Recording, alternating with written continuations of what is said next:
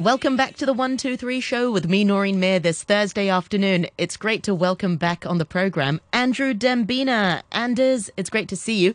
Happy New Year. No, it's deja vu. We spoke on Tuesday. But anyway, Happy New Year to you again. Happy New Year again in a very arty fashion today. That's right. We are live on Facebook as well. Noreen Mir on RTHK Radio 3. Uh, feel free to join uh, Andrew Dembina and myself there and, and comment there if you like. So, art news. What have you got for us uh, this week? Well, last uh, week, on the last day of 2020, I was speaking to Carolyn Wright and Paul Haswell, who joined her on that particular day, uh, sitting in for you, Noreen.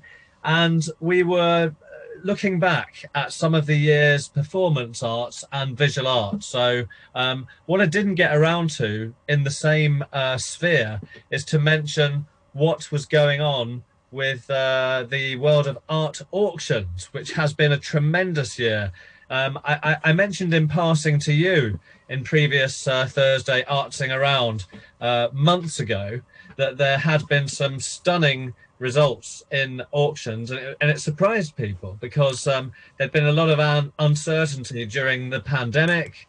People didn't know whether uh, investments would hold in one thing or another. But one thing certainly happened: people who uh, needed uh, money or wanted to make decisions to uh, uh, make big life changes uh, in different parts of the world did dispose of some art, and so there was some on the market. There was some amazing art sold and um, uh, people had more money to spend because they weren't traveling, they weren't dining out, and therefore, as they weren't going out so much, they weren't spending so much on other things like jewelry, um, cars, and uh, uh, fashion, accessories. Or dining so, so out. there was a lot more money spent.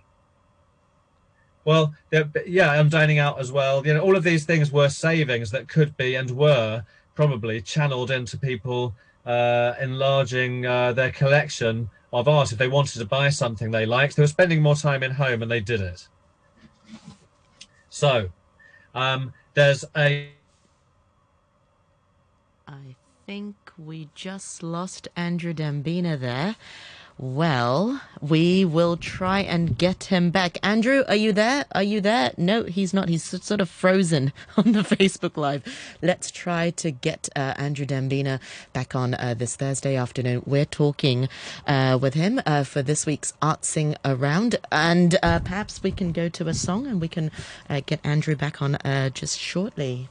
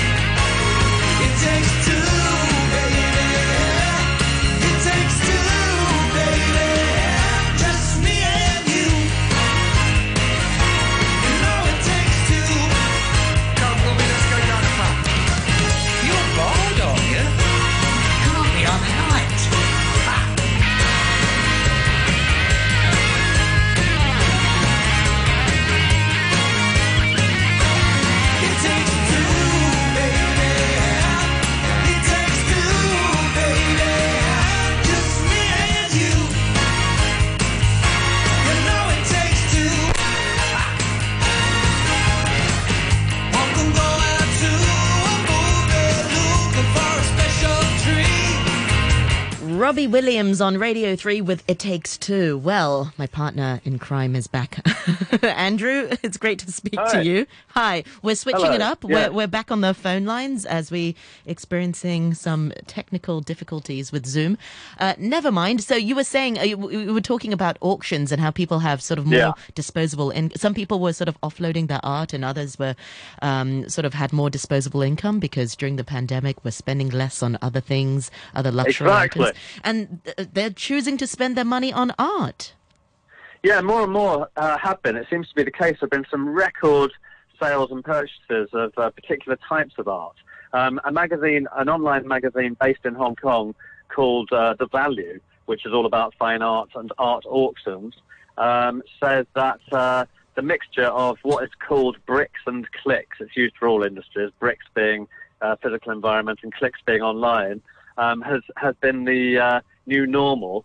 And uh, the uh, reaction from the public who want to collect art has been undeniable. It says uh, auctions were lackluster at the beginning of the pandemic, but then it goes on to say uh, uh, things really started snowballing and live streaming fueled. Um, so there were a top 10 list that the value made of the biggest sales uh, in the world. And I'll just tell you the first two. I'm not going to run through the whole lot, might be a bit tedious, but I'll go through the number one spot, which uh, did go to uh, one of the old uh, auction houses, Sotheby's, its New York version, sold a late um, painting. It was a set of three paintings, so a triptych by Francis Bacon, the uh, the late British painter, um, for um, uh, for thirty percent more than its original estimated value. It was three canvases uh, uh, presented as one artwork, which is a you know called a triptych for three pieces of art that, e- that equals one piece of work.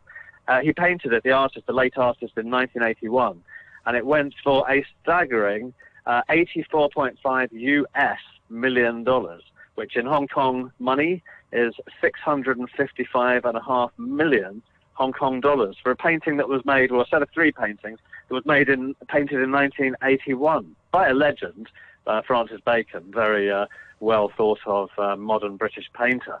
Oh, is Um, it but is that- it the set of three? I'm looking at it online. I just want to make sure I'm looking at the right Yeah. art.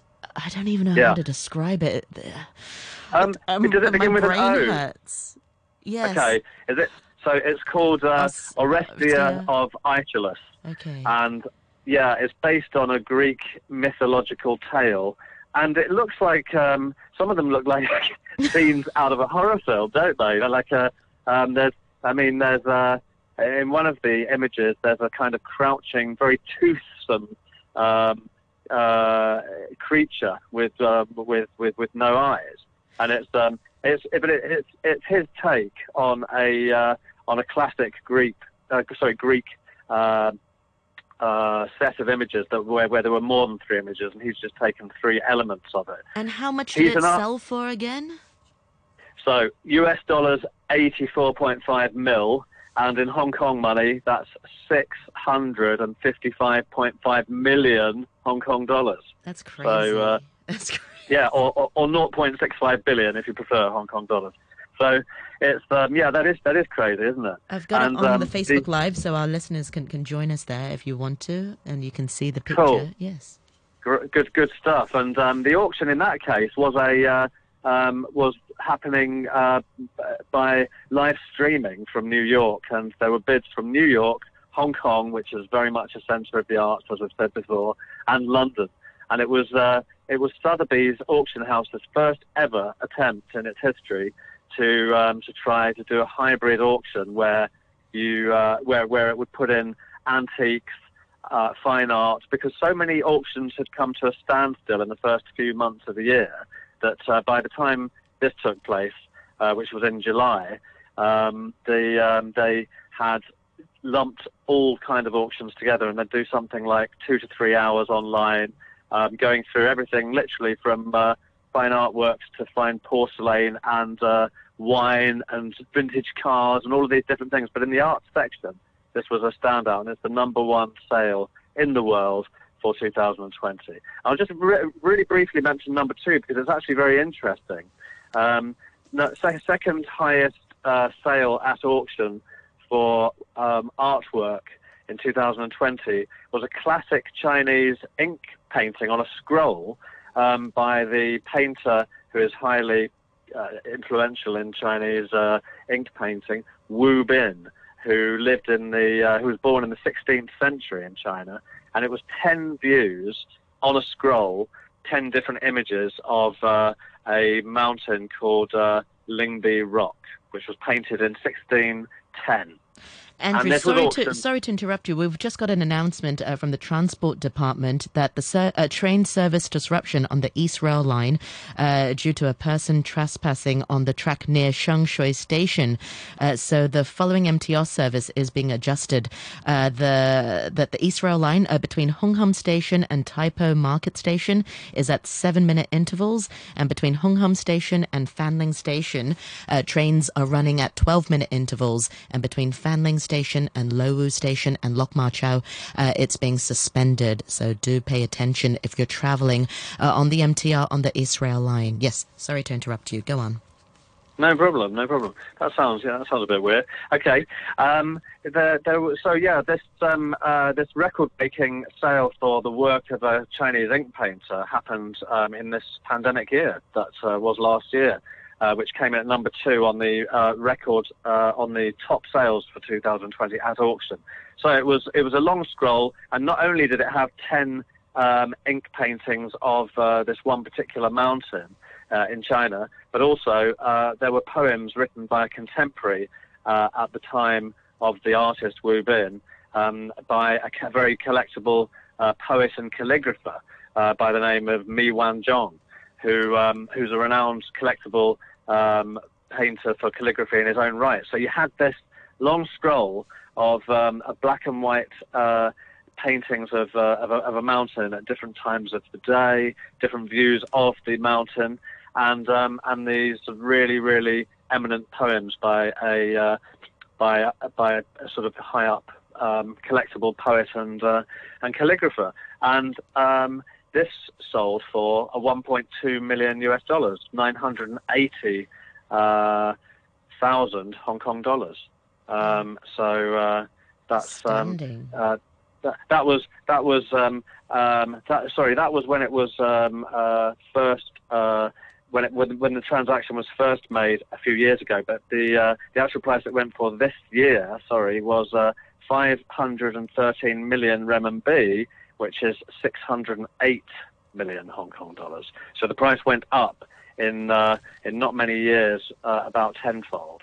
So it's it's definitely something to think about uh, um, collecting for people. Nobody's got the sort of money that we've been talking about, but um, but it's uh, I think investments, which is not not really what our segment is usually about, but but but it just shows that if people do channel their um, their their money, and so many people more than previously do these days into the fine art world by artists that are desirable. It's not just the top end like the ones that we've mentioned today, but if an artist has a track record um, and has a decent CV and people are buying it, um, it's often something that you can enjoy rather than uh, rather than having a piece of paper with stocks and uh, shares or bonds on it, and um, and you can uh, you know in a more modest uh, spending way see something that appreciates in value as well, as long as you keep it in good condition.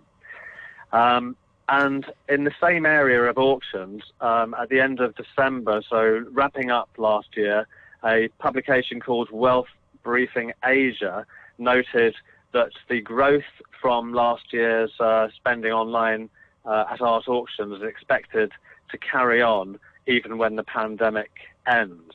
Um, remember, Noreen, we mentioned um, that drama groups had had some um, challenges at respinning um, what they would do on stage in front of an audience into the uh, lens of a camera. Remember that we had spoken about that before. But when it comes to uh, when it comes to auction world, where people really do get a bit frantic in the room, it seems that the uh, the auction houses are quite keen on continuing online art auctions to play a larger part of the overall way that auctions take place even after the disruption caused by COVID-19 that took them all online. So that's quite interesting. Um, there was a uh, there was a study by Citi Private Bank that noticed how the auction houses, Christie's, Sotheby's, and Phillips, had really uh, managed to do particularly well last year from these online auctions, more so than the ones that were in person when people were more relaxed about COVID at the beginning of last year. So um, it's something that uh, that we should see more of, and that people can participate uh, or or watch what's around. And the online use of um, auction houses to do their business on, uh, you know, in the virtual world has also um, taken a bit of effect in uh, art fairs.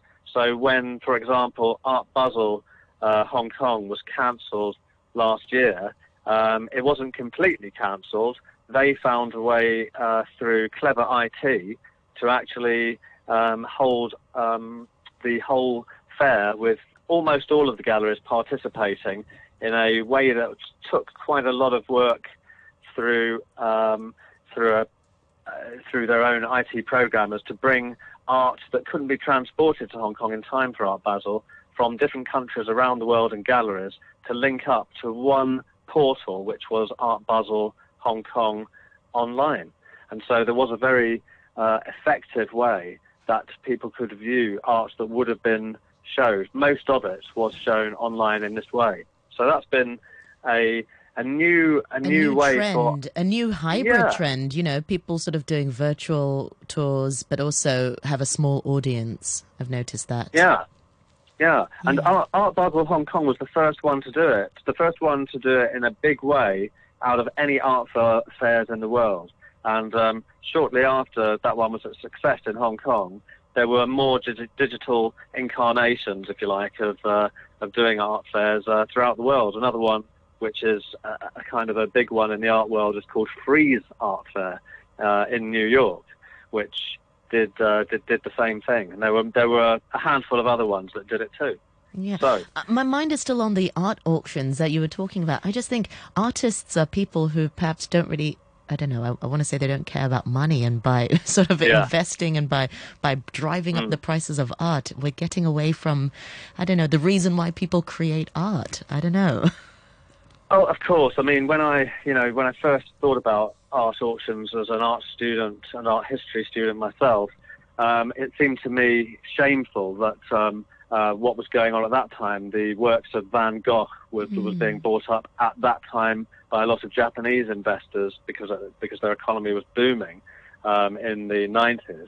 Um, they uh, and 80s and 90s actually they started investing heavily in the big name of Van Gogh with his sunflower paintings and Starry Night images that he's known for. And these would be locked in bank vaults or other, uh, you know, investment uh, um, secure facilities, and they they they didn't see the light of day. Now that is, um, you know, that That's a is shame. very very. It is because it is in no way. Uh, to carry on with what you were saying, would an artist have ever dreamed that something that they were inspired to produce, to be possibly locked up in living a vault. Yeah. yeah, to be never seen, to be really just a commodity. So, um, so that's that's. Um, but I, but I, but the ones that I mentioned that really hit the uh, those big, you know, uh, sort of billions of Hong Kong dollars or or, or close to it would um, would be people who are their art becomes in demand after they after they have died. Um, I mean, it's the same was true with Van Gogh with the Japanese collectors, but um, the, uh, the the private collectors generally um, lo- loan their artworks to museums. Quite often, if you go to an art gallery anywhere around the world, the uh, the credits for uh, the collection won't always be to the gallery itself, although they do have their own collections. But but you'll see it's from a, a private collector or a private collector's collection of works that they've loaned to the gallery. So it's a patron of the arts who has invested in something that will appreciate in value, but they have loaned it to museums or art galleries so it can be displayed. There's, um, you know, that's that's. It'd be great if uh, if uh, if the, if more people did that. Not all collectors do, but I don't think too many get kind of locked away um, today. I think in the last ten or so years, there are so many um, art um, investment uh, people who have got into the arts instead of stocks and shares because there have been they've found the appreciation of um, in, in financial terms to be more, and they haven't been shy about showing them. There are some amazing art collectors and uh, and pieces of art in Hong Kong. People don't talk too much about them when they own them for security reasons, obviously. But um, but there are people I know in Puzzle, a couple of magazine, which was one of the media sponsors for the uh, show, and um, we met. Uh, we had a booth at the magazine there, uh, for the magazine, and we met collectors, private collectors, who would show, who would enjoy seeing their paintings and sculptures at home that were worth a lot of money. So, so, so I, I take your point, and it's definitely true, and it's not in the spirit of how the art was made, but there are definitely some people enjoying it. Mm. Um, have I got time to move on to something else, Nori? Yes, we've got about uh, three minutes, two, two and a okay. half minutes. Right. So, at the end of last year, uh, beginning of this year, really, the UK New Year's Honours 2021 awarded quite a few people um, from the British arts industry, um, and it was nice to see that some people made the, the, the honours list.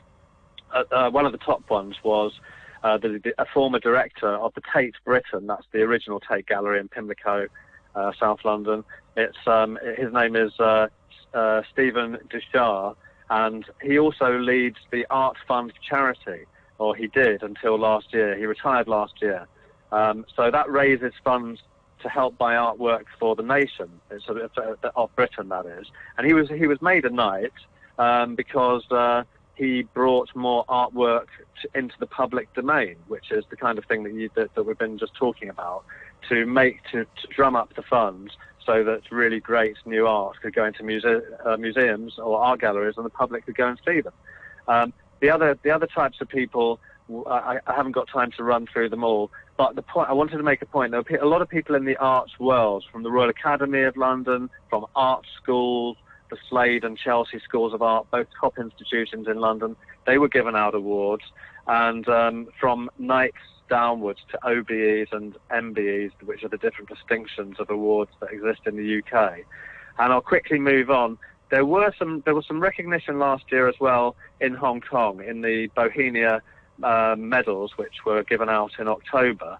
Um, there, but there were mostly people that were affiliated with supporting art.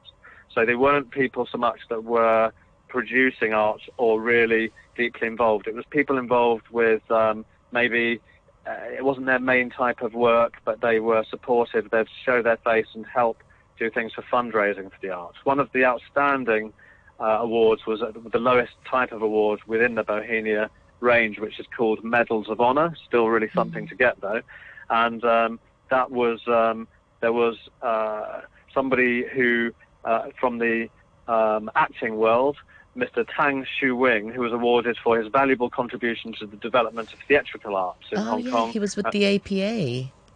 Yeah, yeah. He and he, he was he's a well known. He's received lots of dramatic awards, three times the Hong Kong Drama Awards in his lifetime, and he was he's known. His nickname is the Alchemist of Minimalist Theatre because he really pares it down, and um, but he's the only one out of the list. There were two others who were more um, to do with uh, who got medals of honor, but that was for their community help and their their distinctions because one was uh, Cha Man Koon for her dedicated work in uh, um, Sha Tin at bringing um, promotion of arts and culture in the Sha Tin vicinity, right. and the other person was doing something in her area as well. I know we're running out of time, so I won't go into the detail. Thank you so much, Andrew Dembina, for joining us for this week's Art Sing Around. Chat to you next time. Bye, Andrew. And a quick look at the weather forecast.